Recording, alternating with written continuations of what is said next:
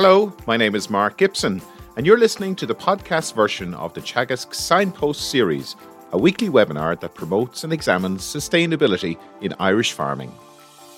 Hello, and a very good morning to you, and you're most welcome to today's Signpost webinar. We hope you're keeping safe and well.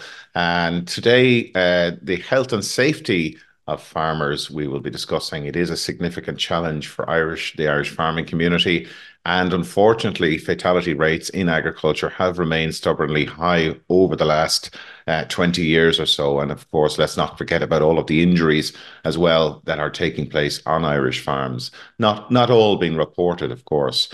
Uh, already, two people have lost their lives in Irish farms in 2024. Too too many, of course. I think you will all agree.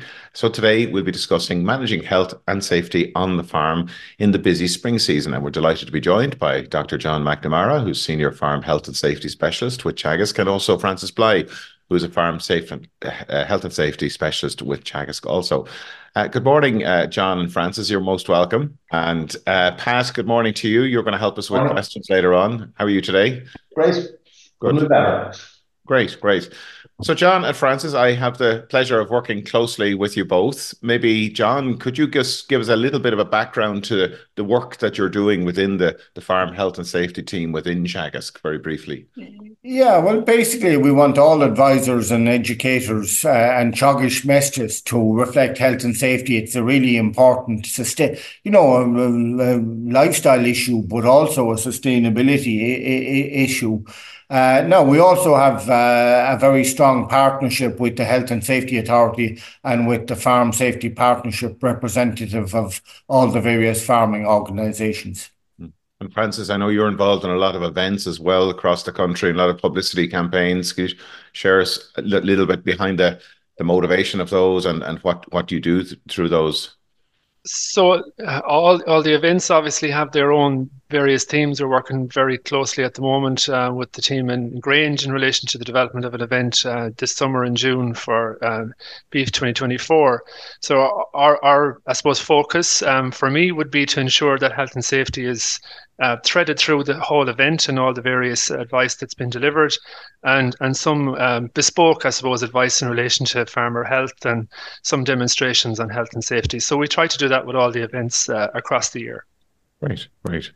Uh, without further ado, John, we'll hand over to you, and uh, we'll take questions afterwards. Oh, great! Thank, thanks, Mark. Uh, no, uh, you know, I think in the stock market they say past well i think they say past performance you should have a look at that whether it indicates future performance is another question we would hope in um, farm safety not that we can make improvements so i'm going to show some fatal accident data for last year and for uh, the last 10 years uh, prepared by the health and safety authority uh, uh, uh, with whom as i've said we we have an excellent working relationship.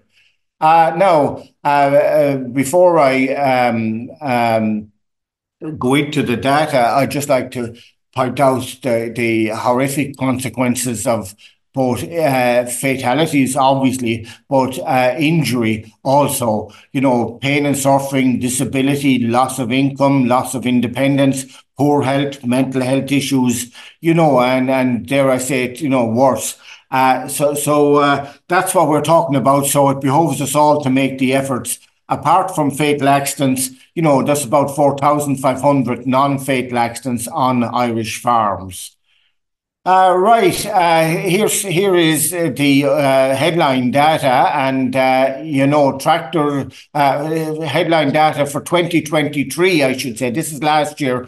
So about you know 25% four accidents occurred with uh, tractors and machinery, five 31% with livestock, fall falling loads 12% uh, two, falls uh, particularly from heights, 19%, three of them, and drowning. And I'll come back to slurry with a further presentation uh, later, uh, too. So th- that's the scene for last year. Um, now, looking at the overall trends, uh, you, you, know, uh, we have been able to bring accidents down, but we have never been able to keep them down consistently. Uh, looking at uh, uh, uh, looking at 2014, you know, the huge number of accidents, huge workload on farms at the time, a lot of rushing, and a lot of people caught trapped between rolling tractors and vehicles and trailers, that sort of area, along with fodder crisis. Maybe uh, if I move on to la- the last couple of years, uh, you know, from the middle of, uh, you know, 2020, uh, we had COVID and accidents in the first half of the early part of 2020 were high. But when COVID arrived, they suddenly re- reduced. So we feel that uh, lack of labour on farm, uh, sorry, more labour on farms, people working from home and that and being available to help was probably a significant factor along with maybe respect for the health services and people not wanting to go in hospitals. Now, regrettably, uh, fatal accidents uh, have are going up, and last year there was 16 fatal accidents. You know, so so one is one too many, but far too high. Now, uh, overall, uh, the point I want to make is that accidents are coming down, uh, you know, uh, but the figures are variable. But older farmers over the age of 65, the second line from the top on that graph, they have gone up uh, over the last number of years. Uh, younger farmers from 17 to 64, as you can see, there's a long term trend line downwards there. And I'm glad in 2022 and I think in 23 also, uh, no, ch- no childhood fatalities. And now just look at a quick look for the last 10 years on, on uh, uh, fatal accidents. And uh, no, vehicles is the big issue, uh, followed by livestock, followed by falling loads. Uh, machinery falls uh, and that. So compared to last year, um, you know, uh, a lot more vehicles on average and uh, that, than last year. Last year there was a lot more livestock in our uh, Irish farms. Uh, vehicle uh, fatalities, just to look at those for a second. And, uh, you know, getting knocked down on the farm is the biggest issue, you know, whether it be with a tractor, with a loader, uh, you know, uh, quads, and there's new regulations there on quads, uh, you know, trailers, excavators, and, and others. Now, falls on farms, and there's 24 of those. Uh, you know, and they're, they're a big area of concern. You know, falls from heights, uh, falls from roofs, falls from ladders uh, and, and roofs, uh, falling off vehicles. So the simple stuff, falling from, you know, literally falling off a vehicle or, or uh, slip or trapped between bales. Uh, they were the main issues there. Um, now, uh, by age group, uh, over 65s, uh, you know, let's have a look at those. And, you know, they account for, for, for half the accidents then 55 to 64, 19%. And, you know, as you get into the, you know, 45 to 54, 9%, but then it goes into lower. So uh, age is a significant factor with accidents. And, you know, older farmer safety is, is a huge issue. Uh, childhood accidents, uh, pre- predominantly involving machinery, either getting knocked down is what I would say, or uh, our our uh, our um, you know get, falling off a machine, uh, or a tractor or a vehicle is is the big issue there. Uh, livestock accidents, you know, it used to be all about bulls but uh, you know, if you look at this slide, uh, you know it's it's not about bulls. Bull accidents are, are still there, but uh, cow accidents have increased. Uh, they may be about uh, thirty percent or uh, twenty-five to thirty percent of the accidents. But livestock, all, livestock can be dangerous due to their size and weight and possible aggression and that. So that's something that's important to note. Uh, no, the over 65 accidents, a lot with, vehicles, a lot with uh, livestock, and a lot with falls and falling loads. Right, uh, but those are the main points I want to to uh, to, to to to to make about livestock. Uh, and, uh, you know, I think, as I said at the start, I think the point we want to make is we want to learn from the fast. Uh, there are three, let's call them bullseye areas. One is uh, tractors and machinery, and, you know, around farmyards in particular. Another is livestock, particularly cows and bulls. And that, and another is falls, particularly from heights and on, on, on from roofs. Uh, and that, and older farmers, uh, particularly, are, are significant uh, victims in accidents. They account for half of them, in fact. So uh, that, that reflects that. the the the, um, the the the change of average age of farmers as well, of course, within the, the farming sector. John, we have a question just to. I, think it might be uh, worth uh, talking about it now. Uh, the question is in relation to uh, suicide and uh, how how is that accounted for? Is that is that recorded in those figures that you've presented, or how or where where would that be available? Um, uh, uh, no, it is not accounted for those in those figures. these are work-related accidents related to work work activities. Suicide is, you know, it's a voluntary act, so it's excluded. Now, I should say that my my colleague uh, Dr. David Meredith is studying suicide rates in Ireland, and we had a we have a European seminar. We ha- we held, uh, you know, Safe Habitus, a U- European grant. We held a, a seminar in Brussels recently uh, suicides in France about twenty percent, you know, somewhat higher than the rest of the of the population. And you know the research that David and his colleagues are doing is is, is kind of showing that some uh, you know suicide levels are somewhat higher in, in the whole rural area than, than urban. Okay, great. Okay, thanks, thanks, John. Uh, we might bring Francis in now for the the second part of of the presentation. So, Francis, you're going to focus on some of the the sort of practical uh, advice that that uh, farmers can can uh, take on for the next uh, number of months, and uh, it is a, a dangerous time of the year. Cows cowing, uh, cows calving, and movement of animals and handling of animals and so forth. So, uh, and and of course, being organised is is an important part of that. So, if uh, a reminder that uh, we have the Q&A tab at the bottom of the screen, and if uh, anyone wants to submit some questions for both John or Francis, please do so.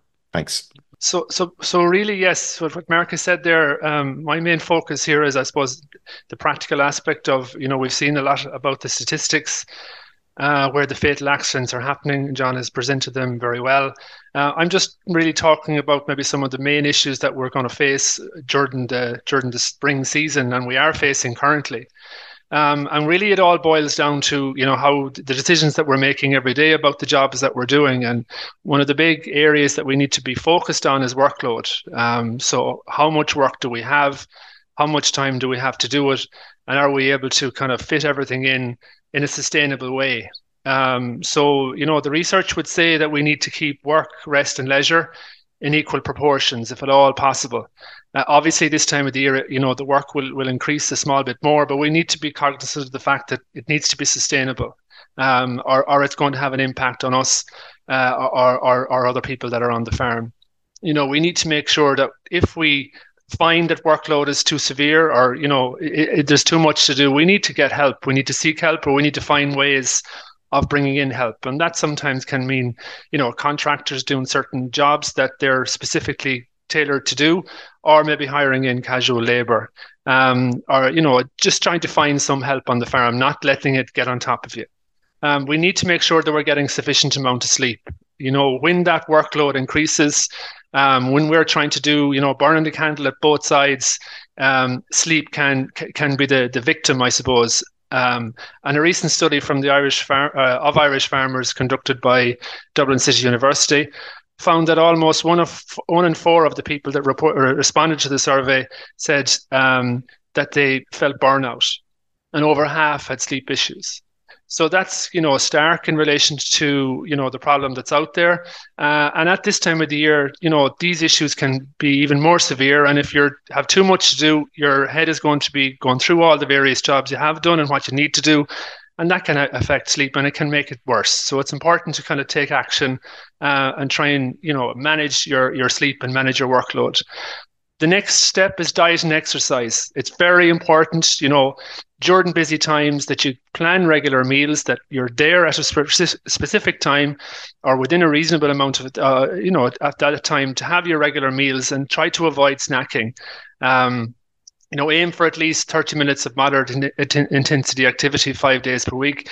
You know, we are out and we are about as farmers, you know, looking at stock, doing our jobs, and we think, I suppose, that we're getting a, a large amount of exercise. Um, but but when we think about it, really, how much or how many times during the day, you know, do you feel like that your heart is is is kind of racing a small bit? You know, that physical exercise, and that's what we need to have. We need to have, we need to be fit. Um, obviously, being out in the air, you know, it's it's healthy, but we need to to ensure that we have that fitness level as as, as well, uh, and, and we need to think about that. And obviously, if there's any issues there, we need to kind of regularly kind of visit the doctor and make sure that we're we're checking them out and that we're getting the regular NCTs. Um, I suppose uh, for a lot of farms at the moment, um, going across all the industries, whether that be uh, dairying, um, beef, or and, and also some tillage farms, calving is is is is is a busy time of the year. Um, so, what are the main messages we have there? It's again, think about the job you're doing, risk assess what you're doing every day, and don't rush in. Identify animals that, you know, before you rush in to help an animal um, that might need assistance with calving, identify what she's doing you know think about her temperament um, before you help her obviously before uh, um, try to make sure that she's in good health you know vaccinations are important to prevent issues associated with weak calves and um, maybe scours and you know that will increase your workload so Good healthy animals will reduce workload. Make sure you have your calving pen, but also make sure that you use it. You know, the Health and Safety Authority would tell us that, you know, their inspectors find that a lot of farmers have calving gates and calving pens, but not always are, are farmers using them. So it's important to make the decision to move animals into them pens and use them. Always keep that physical barrier between you and and and the cow.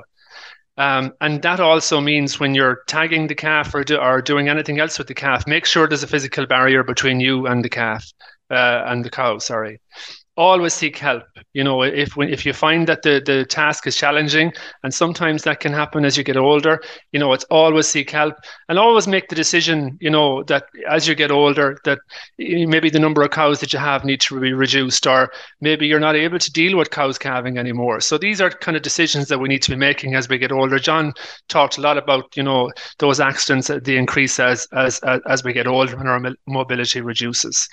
Safety at lambing time again good healthy animals will reduce workload. So spend time and uh, devote time to making sure animals are in good good condition and that they have the, the correct um, vaccinations and they're good health uh, good health status. Make sure you have the lambing facilities in place. Make sure they're well maintained and secure.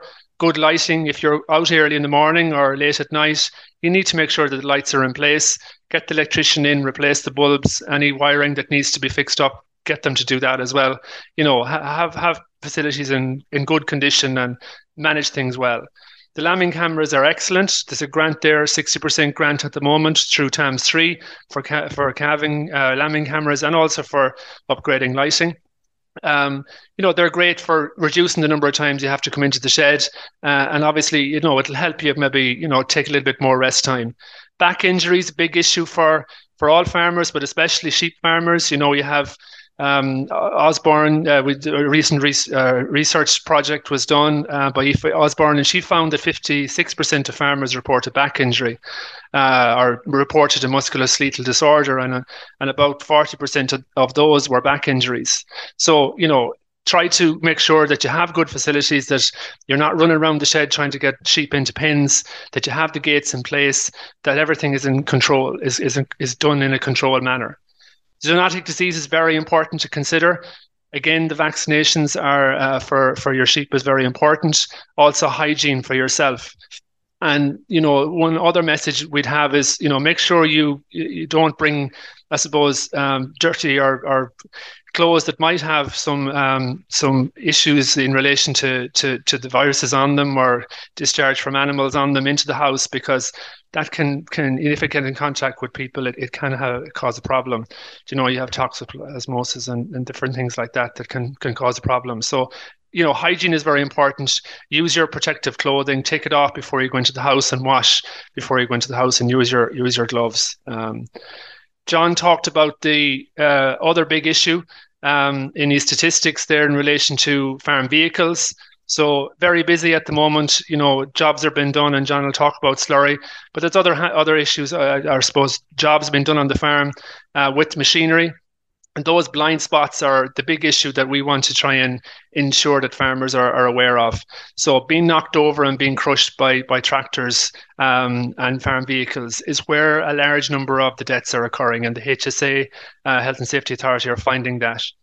Again, John mentioned quads. You know, every person that that operates a quad on a farm now must have training um, complete and must also risk assess the, the, job before they use the quad and they must also wear a helmet so it's important to to consider that you know again we do a lot of work i suppose trying to um, emphasize the importance of drivers being aware of the blind spot and family members being aware of blind spots around around tractors and machinery. So if there is activities on the farm at the moment, uh, like slurry, like tractors moving and operating, smoke spreading, cleaning out sheds, make sure children are kept very far away um, from the activity, that they're supervised, um, uh, and that other people that are on the farm that they make sure that they keep a safe distance away from operating machinery, because those those crush injuries and um, you know people being knocked down by tractors is a big issue, and it's something that we need to focus on and try to reduce injuries in this this particular area. Um, uh, I suppose we're into the season now for uh, for fertilizer uh, spreading and to think about thinking about it and, and making it happen. Again, workload. It's one of the main questions that we try to ask farmers. Do you have time to spread the fertilizer? You know, uh, are you very busy at the moment? Is it something that you can get a contractor to do? You know, they can take it on as a specific project for themselves and and once they get when they get used to you, the farm and where to go and the rates you're putting out, then it's something that you don't have to be thinking about. But if you are thinking about it, make sure you plan in advance. Make sure your machines are well maintained, um, that they're attached correctly. That if there is any maintenance that's required on the machine or the tractor, that it's done before you start doing the work. So you need to risk assess the, the fertilizer spreader and the tractor and make sure that it's done correctly. And if there are, there are people on the farm, young people, maybe sometimes uh, get the job of spreading the fertilizers, that they're well trained, they know what they're doing, and they're competent to do it. Um, the fertilizer type that you're getting on the farm can have an impact. So, you know, consider maybe bulk or big bag options. Uh, it can reduce the need for manual lifting of the 50 kg bags, but when you start increasing the weight, you you you you change, I suppose, the risks. So you're dealing with with different risks when you have heavier weights. You know, store fertilizer safely and a clean level surface. Um, beware, uh, it's a big message we have. Beware of damaged bags as they can cause sudden movement and collapse. When the fertilizer starts to seep out of the fertilizer bag, then the center of gravity of the bag changes and it can it can move and it can um, allow other bags that are surrounding it or above it to move also. So it's important to consider that, to think about it, and to be aware of it, and to always have your eyes open for it. You know, if you are using bulk fertilizer, maybe sometimes it's it's for it's on um, tillage farms. Ensure the store walls are structurally sound you know, it's important to cover it to prevent the moisture getting into it. Um, you know, conditions can become slippery. When you're moving bags around the farmyard, you know, think about sharp edges on whatever you're lifting them with. You know, there are uh, there is equipment um, available that are specifically designed for moving um, the large bags. The, the hook needs to be well rounded and, and no sharp edges. Obviously, it's very important to never stand under or close to raised bags. Always keep that little bit of distance that if something goes wrong, that you're not in the crush zone. Complete the task and lower lifting equipment. So obviously, when you start to the process of putting fertilizer into the fertilizer spreader and you lift the bag, make sure you c- continue until you have the job done, or at least leave the bag down and make sure it's safe. Don't leave it hanging in the air. Um, you know, uh, on, on if you're not if you're not there or, or if you're not close to it. When emptying bulk bags, um, it's it, it's recommended not to cut from the base of the bag, just cut a little bit above the base um, or to the side of the base, 15 centimeters above the base in an X, and let the fertilizer out. There is a large number of different types of knives that you can get that mean you don't have to be reaching in underneath the bag to uh, to, to to allow the fertilizer to, to, to come out. Um, in relation to the small bags, you know, 50 kg fertilizer bag is really a two person lift. If you were on site, it would be a two person lift um, on a construction site. So it's a two person lift uh, and it's something you need to consider. You know, you can cause severe injury, as I said. Um, Aoife Osborne found that 56% of farmers have um, a musculoskeletal disorder. Uh, so it is something that is, you know, something you need to consider. Um, so obviously, uh, avoiding having the small bags will reduce, will remove the risk of, of it causing a back injury. Uh, but if you do have the small bags, it's it's a good idea to maybe to place them at waist height. So some farmers would leave them on a trailer so that you're moving them or sliding them rather than actually having to lift them from the ground you know, manual handling is is is very important, uh, and having good lifting lifting techniques. That would mean you know lifting with a broad, stable base, feet flat on the floor. Um, you know, use your knees, uh, bend your knees, and use your use your legs for the lifting. Keep your back straight. Um, uh, grip firmly. Uh, keep the bag uh, close to your body. So keep the fertilizer bag close to your body. So you're keeping the center of gravity close to your body and use your legs to lift and always walk in the movement. You know, don't be twisting your back while you're lifting. So that can that can be a, a high risk uh, activity. So you lift it, you, you use your feet to change the direction rather than your back. Okay. Um, a large number of farmers still out there are part of the liming scheme, still have to spread for, uh, spread lime. What message we have for, for, for, for you farmers and anyone else, I suppose, bringing lime onto the farm is you know think about where you're going to store it before it's spread think about the lorry coming in to to tip it where is it going to how is it going to get in? How is it going to get out? Um, you know is the is the the ground conditions good? Um, are there any trees that might be an issue? Are there any overhead power lines? You know think about egress and uh, access and egress of the lorry. Again for people that are loading they like um, uh, areas that have in slopes. They don't want to be on the side of public roads. And again, overhead power lines are a consideration as well. So just think about that and advise the lime contractor of any high risk areas in the farm. Uh, and if you're uh, in that activity yourself, you know, use a dust mask, uh, use the mask um, and the eye, eye protection. Um, we have a series of videos um, that we really would encourage people to um, go on the Teagasc website and and view. There's about 22 videos on all types of, of different aspects of farm safety. And it's something that we really, really would encourage. You know, there's a very good video, um, just as an example, on farm vehicle safety and blind spots. So yourself will learn uh, as a farmer, but if you have young people on the farm, uh, or, or, or, other workers, you know, uh, encouraging them to view the the videos um, is a very good idea. So there are just some messages, Mark, that um, that we have uh, for for people this spring.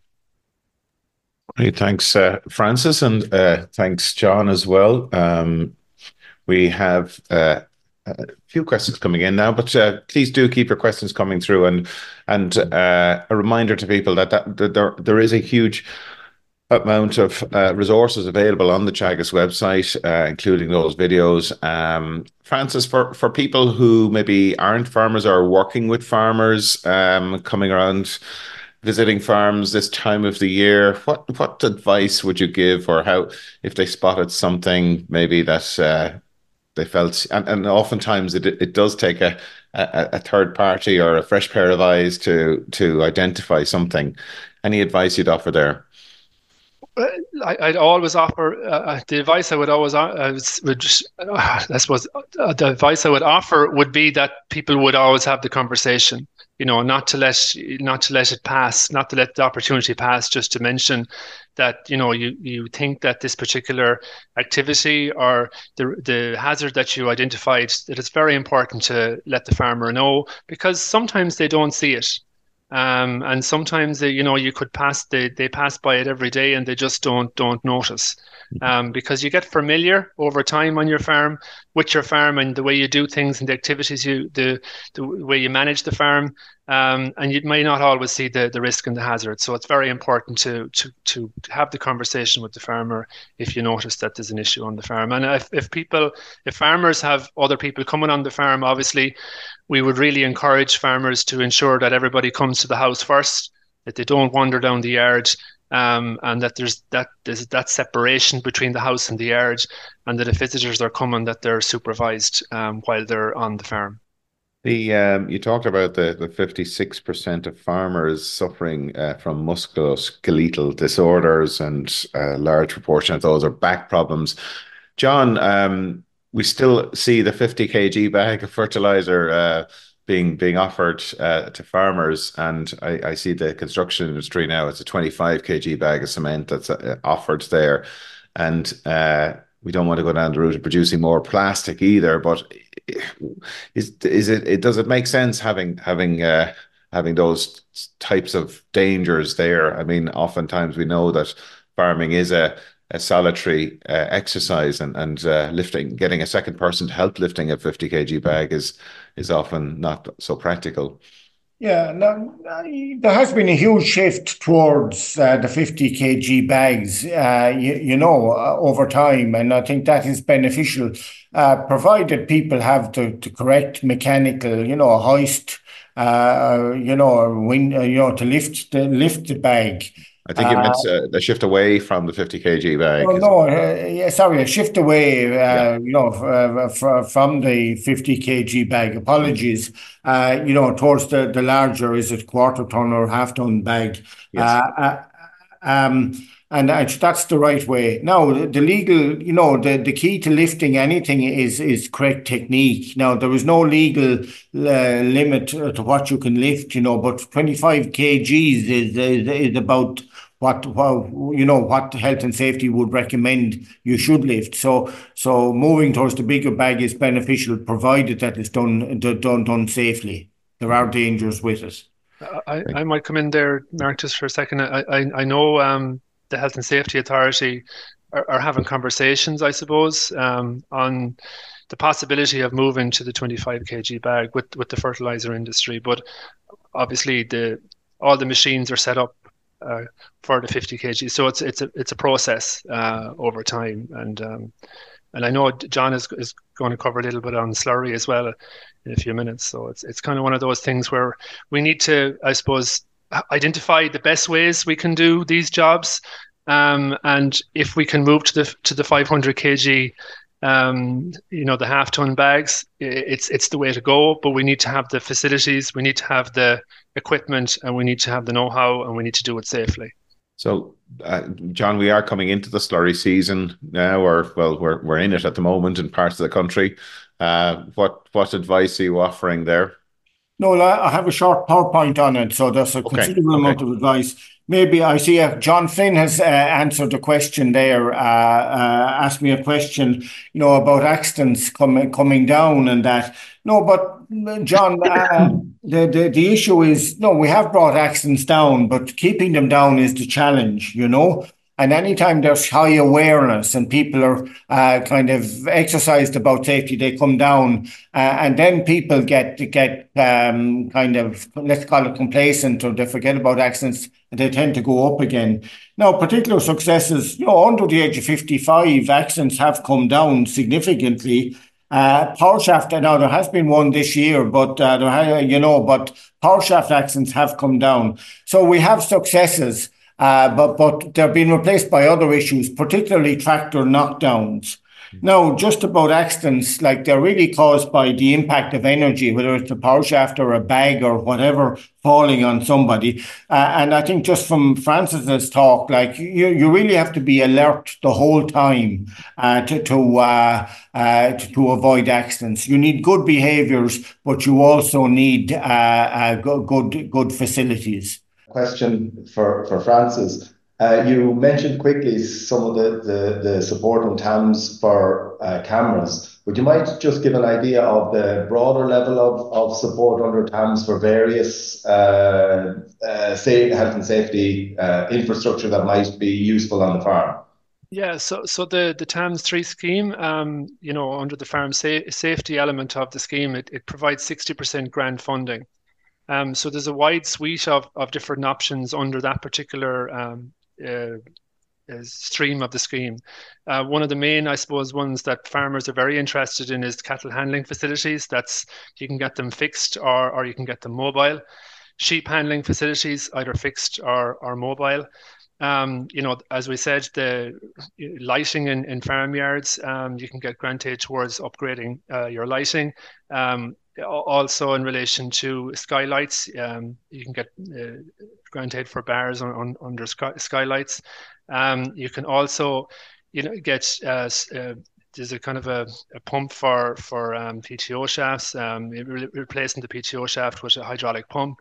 So there's a large number of different um, elements there. And what I would say is I'd encourage farmers to talk to their advisor if there are any types of work that they'd like to do on the farm to see if there's grant funding available to help them and support them to um, to get that equipment on site. The calving pen, I, I, should have mentioned, the calving pen is is one of the big issue areas that you can get um, that we're really encouraging farmers to consider, and the calving gate and head scoops and backing gates.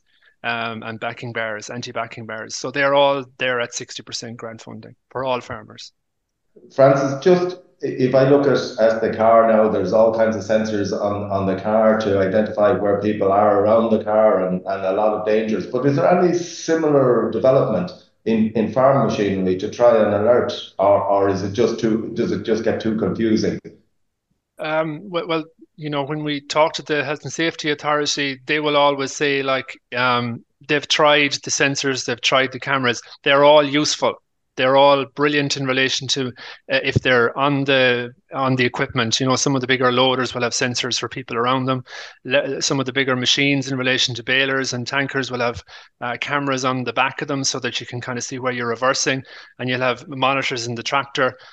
But they, they will always say the HSA will always say to us that the best method of preventing knockdowns is that you know the people that are surrounding the the machine are aware of the fact that the, the driver can't see them. So we, there's an education piece there in making sure that the driver is aware of his or her blind spots and that the people that surround the machine are aware of their blind spots, that they're just not being able to see that they need to be well out outside the zone where they can be crushed by these machines. And yes, there are there is equipment, but it's a second phase of of, of prevention. It's not the first phase. The first phase is keeping out of the crush zone. Okay, John, we can see your screen fully there. So if you would like to. Great. No, slurry is a big issue. Uh, and uh, so so that's consequently, I have to uh, produce a PowerPoint.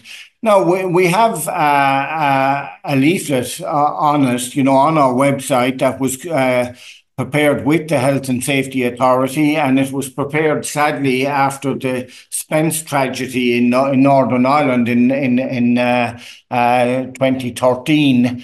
Uh, and uh, and that. No, so the key point, uh, you know, I think you saw from the diagram earlier that about ten people die, you know, either falling into slurry tanks or uh, gassing and and that. Now, pathologists have difficulty in deciding at times, you know, whether it's gassing or whether it's drowning. A person might get uh, some gas and get a bit faint and fall in, that sort of thing. No, but the crucial point I want to make is to guard. Uh, uh, guard uh, slurry openings, you know, whether they're lagoons or whether they're uh, underground tanks. Okay. Now, the next thing is air, windy day, ventilation, you know, and uh, I'll have to emph- more or less emphasize that, you know, any dull day when there's no air movement, that's when fatalities with gassing have taken place.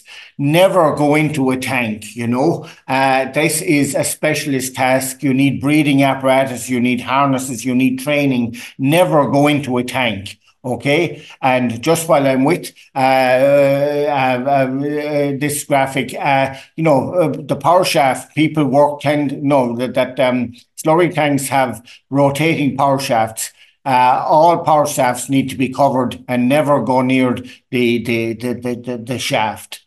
Uh, make sure warning signs are in place. And uh, lest I forget to say it, no, slurry gas detection systems can, you know, we're, we're on sale, but the HSA has strongly uh, not recommended them. Uh, and, uh, you know, they, they cannot, uh, they, they, they should not be relied on.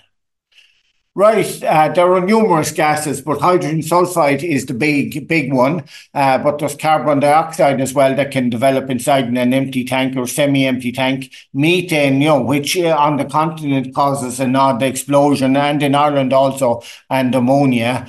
Uh, you know, lack of oxygen in tanks can be a problem. Uh, greatest issues occur when the gas is released after agitation, long storage, or when effluent is added. No, uh, hydrogen sulfide has been the big killer, uh, but lack of oxygen is the other one. Uh, so the occupational exposure limits over 15 minutes is 10 parts per million.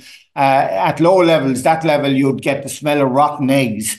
No, but my colleague J.J. Lennon and Peter Frost in Ireland, Ireland, they did a study in Ireland some years ago, and there's been a more recent study in the UK that, that shows that up to four, 10,000 parts of uh, parts per million of gas are released, which is uh, in uh, you know which is uh, you know lethal, instantly lethal.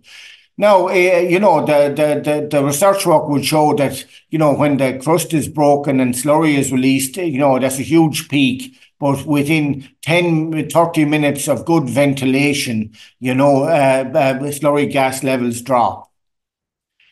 No, um, in, no. One thing I want to emphasise, you know, and I feel there is a deficit here uh, uh, uh, that could compromise safety. But you know, adequate uh, slurry uh, uh, and dairy wash, soiled dairy washings, you know, that, that does need you need to have adequate slurry. No, this is related to uh, stock numbers, and you know we all know that dairying in, increased, so so we need enough slurry slurry capacity to uh, deal with it. We need to keep out rainwater, albeit slurry needs to be at a certain moisture to be spread properly. But you know, generally we need to keep out rainwater.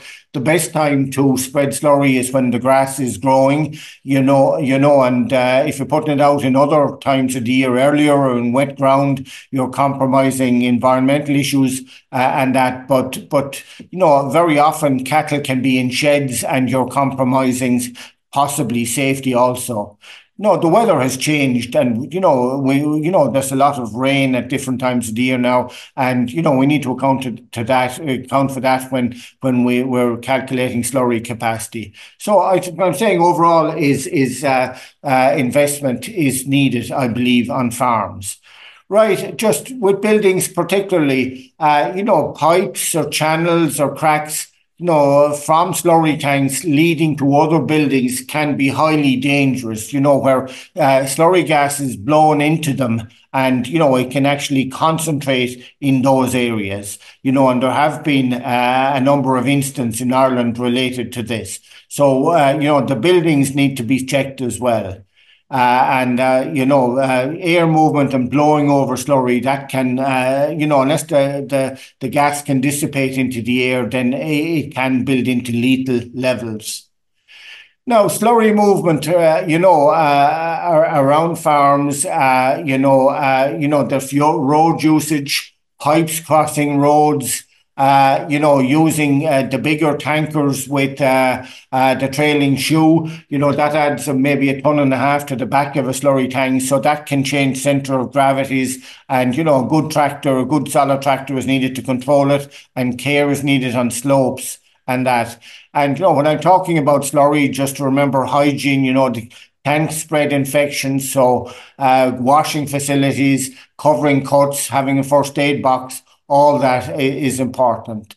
So um, there is an excellent uh, uh, leaflet, uh, a sign, I should say, available from the Health and Safety Authority, and you know we would um, encourage people to get that, download that sign, and uh, uh, you know put it up, and more importantly to uh, remember the key messages which are spelt out on it. Okay, I think that's that's my presentation. Thank you. Thanks, John. Um, really, really excellent advice there. Uh, yeah, slurry slurry season is is always a, a, a dangerous time, and of course, subsequently silage season as well, uh, which is is not far away in in uh, many parts of the country, down particularly down south.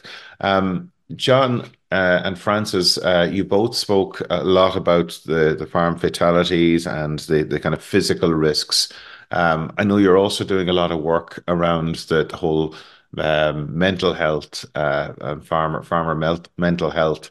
I attended an excellent session uh, organized by one of our colleagues there recently, and it was very very uh, practical steps of what farmers could do to just to to address some of those stress issues. And I do see some questions coming in through from our our audience this morning related to that topic of of uh, reducing the the stress uh, and those pinch points of the year.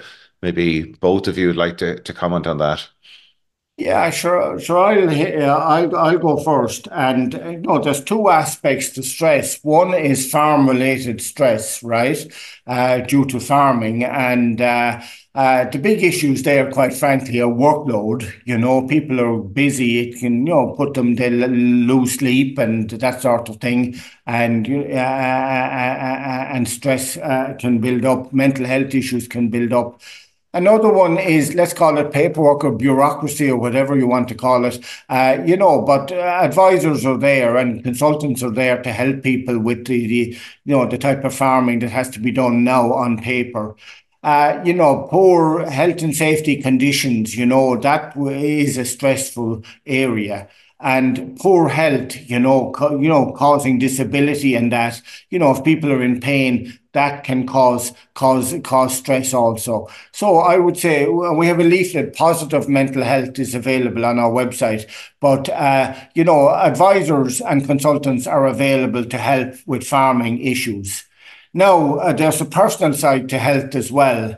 And uh, uh, what advisors and consultants can do there is signpost farmers towards uh, health, uh, uh, you know, health agencies, you know, and a medical, a doctor is, is generally the port of call for the health services. So we would encourage farmers to look after their health, you know, take time off, realize the symptoms, you know, of stress in themselves and you know seek seek uh, professional help help care care advice uh, and, that. So it's a combination of both uh, you know workplace stress and personal uh, personal stress. And you know gaining health literacy is is is a huge issue. Thank you. Thanks john uh, Francis? Yeah, so just to follow on from from John, and John has it very well covered in relation to the to the main points. Uh, but maybe back to what what I was saying in relation to workload, it's you know if you can kind of manage manage your farm. Um, in a way that makes um, it efficient, I suppose, and you try to uh, uh avoid that increase in workload. And that would mean maybe as we said, talking talking to the contractor, what type of jobs can they do to help? And I know there's a financial implication for that in relation to you have to pay these people to come in to help you. But if you do find that stress is a problem for you, then it's it's important not to let it fester and not to let it build, uh, not to let it get worse. It's important to make the decision to talk to people, talk to your advisor, see if they have maybe some pointers that they can give you in relation to ways to reduce um, the stress levels on the farm. Um, there is uh, advisors. Um, there is an on-farm ground uh, training um, being provided uh, by the Department of Health and the Department of um, of, of the of food, of, of agriculture um, for advisors over the next few, next three years. Now, some advisors have already gone through it, but that's lar- largely to encourage advisors to talk to farmers and to help farmers with stress and mm. to help them manage stress. Um, so th- that's important. And the other thing, I suppose, for the, for people watching, is that you may not be the person that's that's uh, feeling stress at the moment as a farmer, but your neighbours might be, and it might be a, a good idea maybe to stop the car and let down the window if you see them, you know, opening a gate or along the road and have a conversation and a talk with them. Sometimes loneliness can be an issue as well. So, you know, you might not be the person that is feeling the stress, but you might have a positive impact on someone that is feeling stress. And you might be able to kind of, um, you know, nudge them in a certain direction for them to help themselves. Um, you know, all we can do is try to help. Francis, yeah, no, really, really solid advice there. Pat, uh, lots yeah, of questions coming in there. A couple of, couple of questions coming in in relation to the potential role of, of uh, knowledge transfer groups to uh, highlight. And there's one question each on both the stresses and, and mental health issues, but also on a, a, proactive approach of, of discussion groups going around the farm and trying to get engage in, in activities of identifying issues I suppose to support an individual farm, but also to raise the awareness. So, what role potentially is there there for those groups? No, no, absolutely, and uh, you know we, you know, there is a huge volume of material there, uh, and the Department of Agriculture, you know, uh, who specify the requirements, you know, want mental health covered. Uh, uh, uh, you know, on these events, you, you know, at these KT events.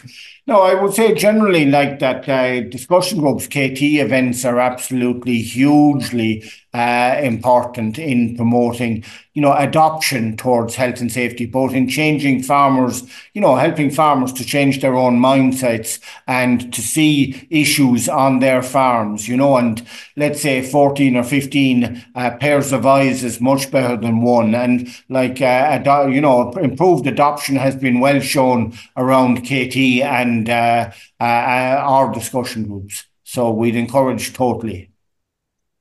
There's a, a question there, and it, it specifically calls out uh, chainsaws and the fact that farmers don't tend to have the proper safety equipment. How good are farmers at uh, ensuring that they have the safety equipment that supports them uh, in the various jobs they're they're doing? I, I might take that, Pat. Yeah, yeah so so uh, obviously with with chainsaws, we are really really encouraging all farmers that have a chainsaw to go and get uh, to, uh, on a training course and learn how to use the, the, the chainsaw correctly and learn the various pieces of equipment that they need to keep themselves safe and how to manage them and how to use them and how to protect them. Um, you know, there's a large number of different pieces of equipment that keeps the chainsaw safe and also will help to keep um, the operator safe. And then there's a large amount of knowledge required in relation to the types of, of cuts and different ways of managing different types of timber. Um, so, you know, really uh, what, what we'd say there is that obviously having the boots, obviously having the the, the chainsaw trousers, um, making sure you have the gloves and the helmet and the ear protectors, but knowing how to use them and knowing why you're using them is just as important. Um, so taking the time out for uh, a day to go on a, a, a, training course is very much time well spent. And widely, I suppose, across agriculture, there is um, as there is that make do attitude. Like I, I have this job to do, I have this type of equipment. I'm going to make it work one way or the other if I can at all possible. And that can cause challenges, and that does cause a risk, and that will increase the hazard. If you're trying to use equipment for the wrong purpose, um, to do a particular job that it's not designed for, then you are increasing the risk. And it is something that, you know, we do try to encourage farmers to make sure they have the correct equipment uh, for the types of jobs they're doing. Um, and make sure they have the the competence to do the to do the work. They have the skills and they understand the type of type of challenges that are associated with the work, and they don't put themselves or anybody else at risk. Yeah, and I think it's it's taking that moment to think about you know, what sort of time do I need to allocate to this job here? Um, uh, from rushing, of course, you know, leads to to to to uh, problems as well. Um, Francis, you mentioned about the, the the chainsaw training courses. You also mentioned quad training. Where where can uh, they they those courses be accessed?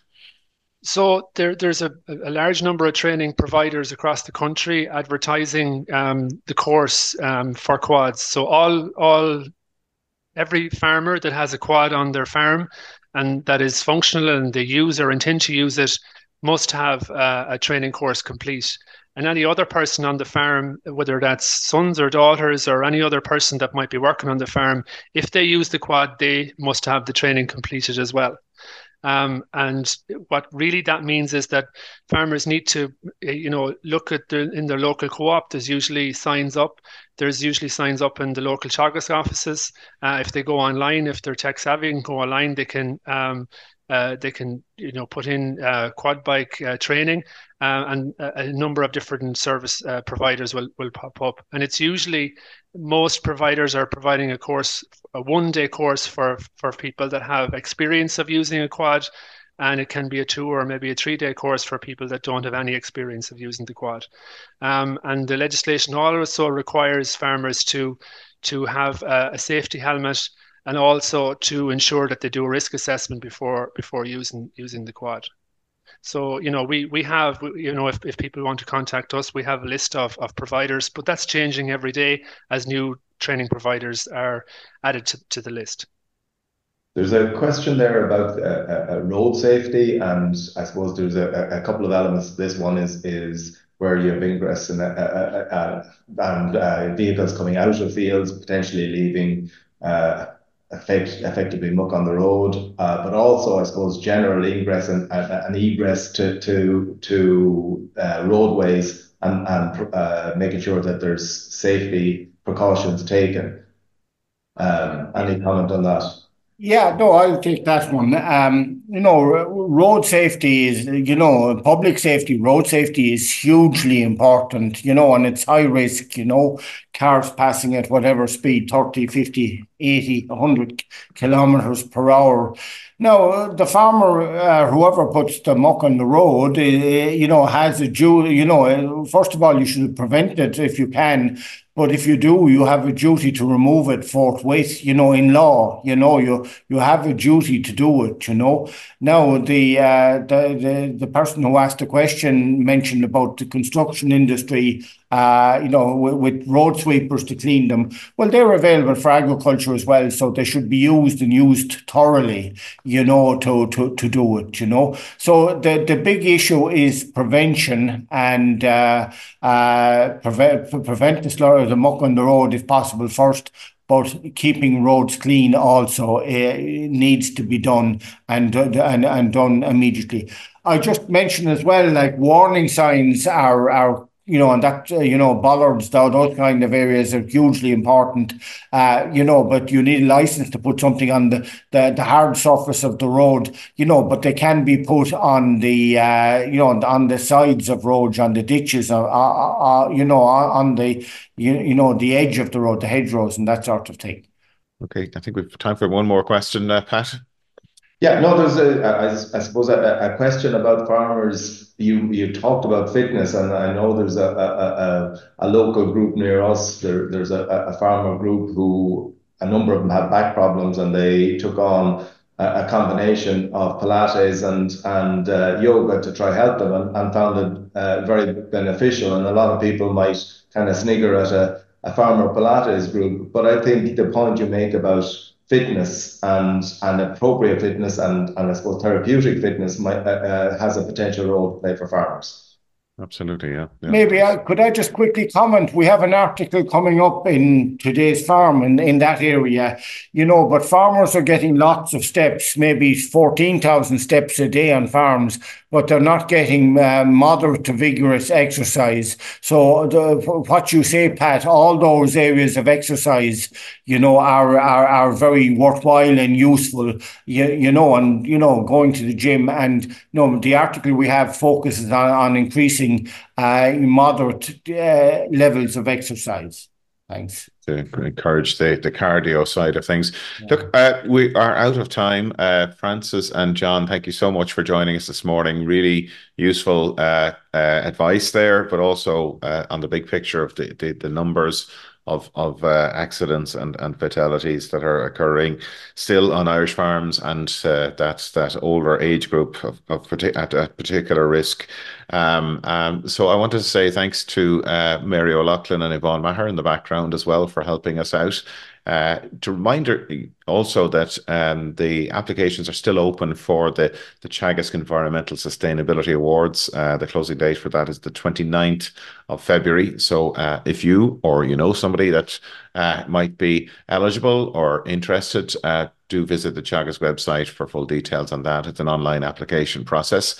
Um, next week, we're going to be joined by Tom Houlihan, who's our forestry specialist, and he's going to be talking to us about forest creation options on the farm, uh, which is particularly relevant uh, given that there is a new uh, series of schemes that have been launched by the, the Department of Agriculture.